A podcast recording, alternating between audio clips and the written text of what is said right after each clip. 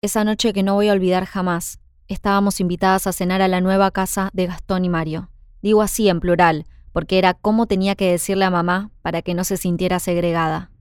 Aunque desde que estaba así, algo rejuvenecida y más activa, solo quería acompañarme a los lugares que de verdad le parecían interesantes.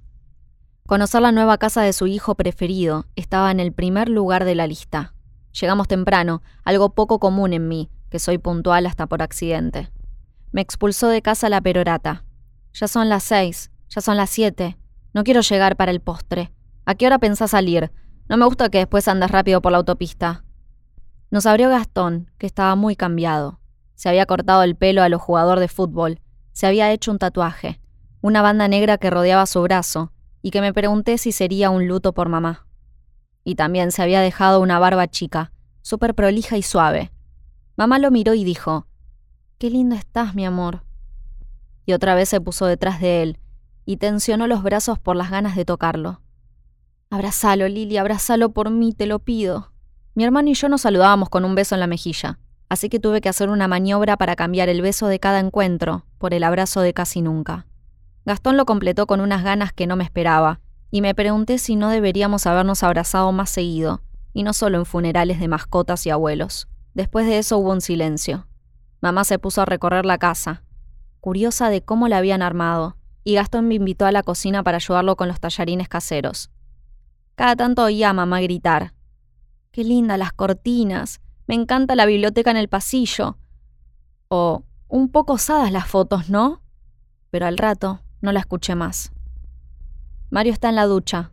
Tarda porque no recuerda si se lavó la cabeza y se lava dos veces.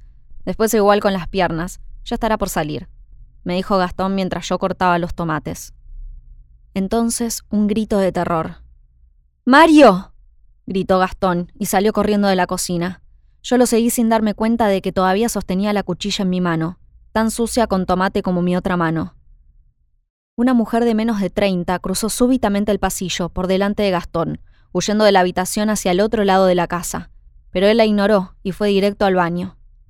Mario estaba mojado, recién salido de la ducha, la toalla agarrada a la cintura tan espectacular como el resto de su cuerpo, blanco papel Canson.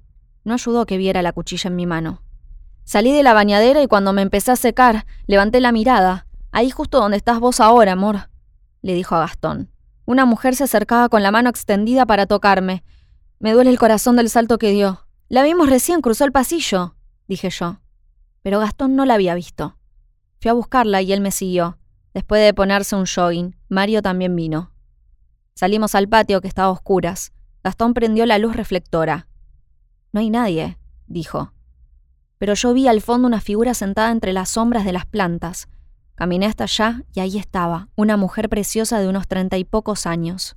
Temblaba avergonzada y me miraba en busca de la compasión que se espera de alguien que se conoce de toda la vida. Perdón, Lily, tenía curiosidad. Hacía muchos años que no veía a un hombre desnudo. Hizo una pausa y agregó, Tu papá no cuenta. La recordé de fotos, así había sido unos años antes de que naciera yo, y no me heredara los mejores rasgos de su cara. Las mejillas sonrojadas, los labios llenos y esa nariz que envidiarían todas mis amigas. Entonces, como siempre que pasa algo, pasa todo. Me sonó una notificación del celular. Hola Lili, soy Fermín, el ingeniero amigo de Marcos. Estuvimos el otro día en una obra juntos. Aclaro porque sé que soy poco memorable. Marcos me dio tu número. ¿Cómo estás?